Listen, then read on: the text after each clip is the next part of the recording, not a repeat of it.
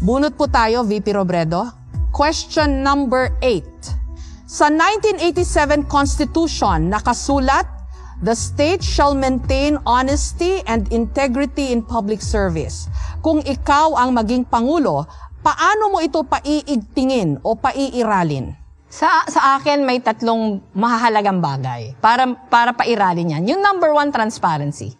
Sisiguraduhin ko na lahat ng government processes and transactions transparent. Yung pangalawa, accountability. Yung pagsiguro na lahat ng public officials accountable sa ginagawa nila. Pero yung pangatlo na as important is people empowerment. Meaning to say, dapat yung tao kalahok sa governance para yung gobyerno napipilitan maging matino. Number two, ano ang iyong pananaw sa pagkakaroon ng mahigit sa isang partner ng ibang public servant? Hindi ako sang-ayon doon.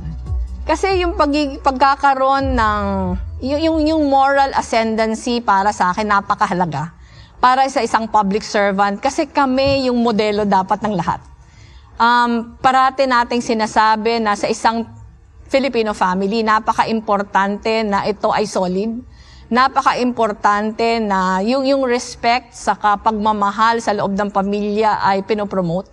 Pag kaming mga public servants yung nagiging examples ng bad behavior, ano yung message na nako-convey namin sa ordinaryong mamamayan? Question number 20. Ano ang mas uunahin mo? Tungkulin sa bayan o tungkulin sa pamilya? Hindi dapat siya nahihiwalay.